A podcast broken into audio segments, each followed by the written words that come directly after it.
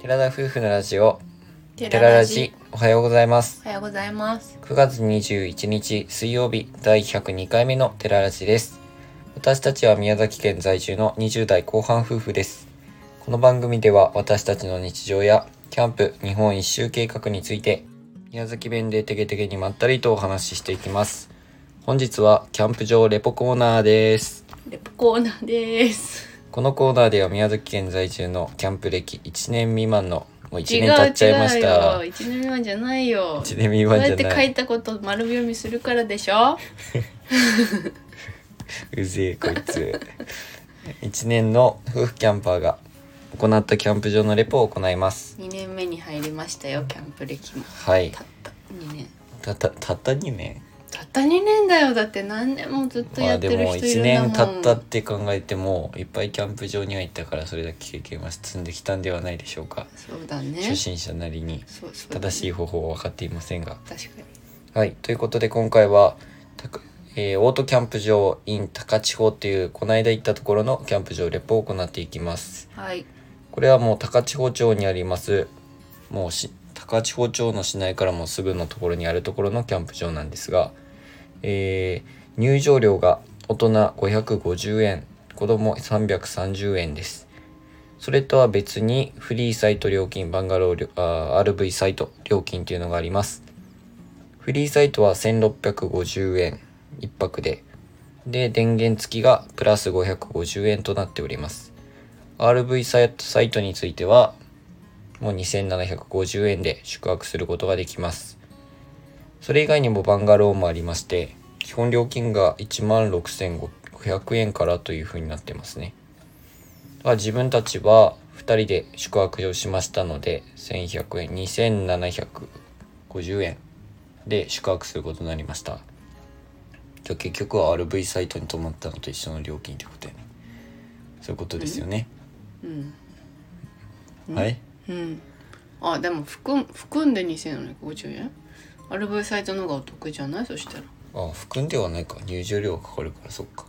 うんだよねうんいやそれだとすごいおかしなことにならんって今思って一緒じゃないはずうんまあとにかく2750円プラス安か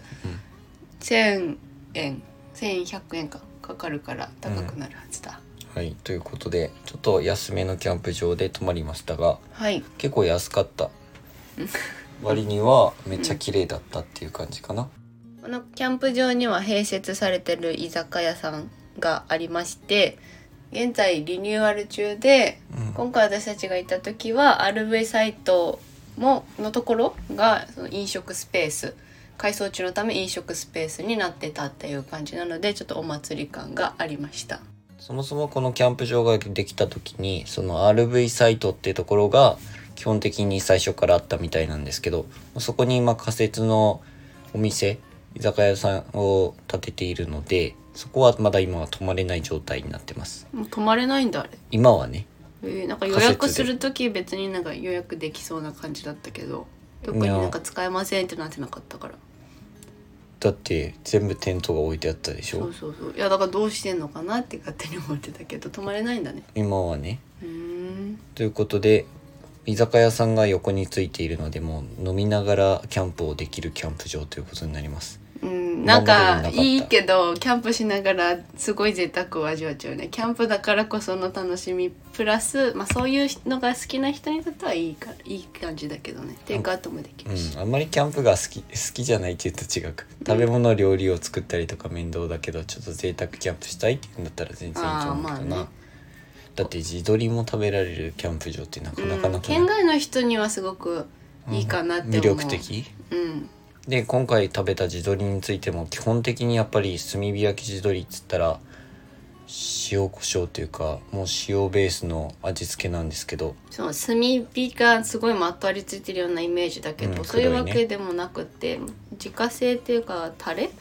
こを売りにしてる感じだったよそのタレに漬けされたうん高千穂鶏を使用してるからそれを売りにしてるようでした美味しかった自分たちもあんまりそういう地鶏食べることなかったからある意味新鮮やったかなタレの地鶏って食べることなくなないいねまあで炭火焼きだから本当宮崎名物っていう感じだけど、うん私たちが食べ慣れたような感じではなかったでもすごく美味しかったのでうんおすすめですテイクアウトしてもそんなに高くはないしボリュームもあったしうんなのでおすすめでしたそうですね900円ぐらいじゃなかったかなって思うけど、うんテイクアウトでそうだねビールとかも買っちゃったりできるしもう食材とか持ってきてない時はそうしてもいいかもしれません近くにまあ全然ないっていうわけじゃなくてスーパーもしっかりあるからうん正直すごい立地はいいところにあると思う温泉も10分ぐらいのところにあって高千穂の温泉は結構潰れちゃっ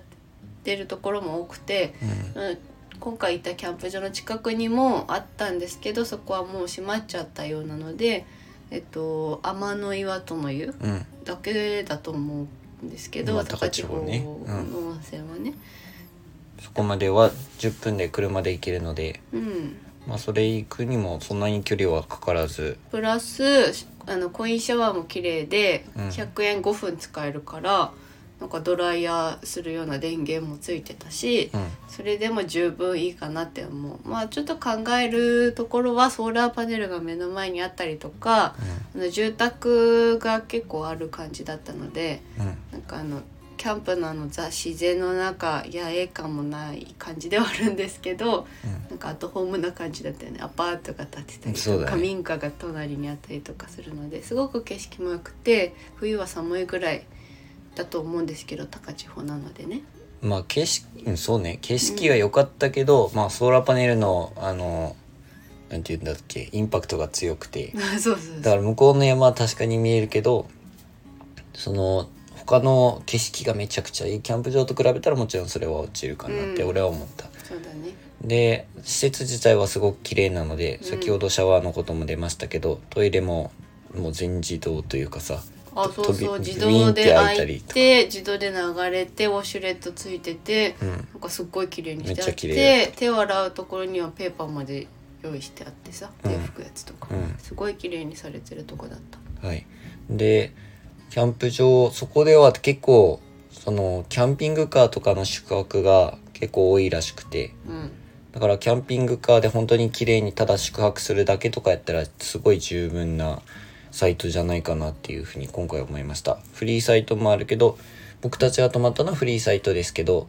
フリーサイトで楽しむっていうよりかはキャンピングカーやっぱオートキャンプ場と言われる名前になってる通りそっちメインの方がいいのかなというふうにも思ったかなうんそうだねこじんまりキャンプっていうよりかはうんうんでフリーサイト内に無料のドッグランもついてるからペット連れの方もうん楽しめるし手作りの木のブランコがうんあるので、こお子さんもいても楽しめるようなところ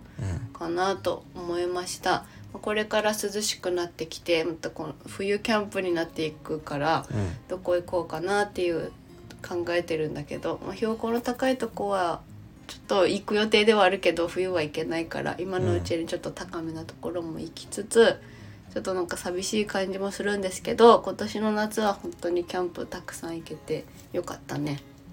はい、なんか急に何の話なのかなって思って聞いてた。キャンプ場のお話は終わったってことで終いわいったですかね。うん、はい、じゃあ今回は高千穂のオートオートキャンプ場 in 高千穂のキャンプ場レポについてお話ししました。これから海老野に行ったりとか、あとは佐賀県に行く予定もありますので、勝手に予定されてるん私が予約するんですけど予約してくれてる。まだしてませあんこれからですかね。行きたいと言ったつもりでしたごめんなさいあ、そうだったんだね。はい、予約していただいても構いません。はい、よろしくお願いします。では、今回のお話はここまでです。ラジオのご感想やご質問などコメントやレターで送っていただけると嬉しいです。私たちはインスタグラムと YouTube の配信も行っております。YouTube では夫婦でキャンプ車中泊をしている様子を毎週土曜日夜7時に公開しておりますのでご興味ある方はぜひご覧ください。今週末は一応弾き語りコーナーの日なんですけどちょっと練習不足なので来週のいい感じの日にやろうかなと思っておりますまた弾き語りのリクエストもお待ちしておりますのでよろしくお願いしますお願いします。本日も最後までお聴きいただきありがとうございましたありがとうございましたそれでは皆さんいってらっしゃい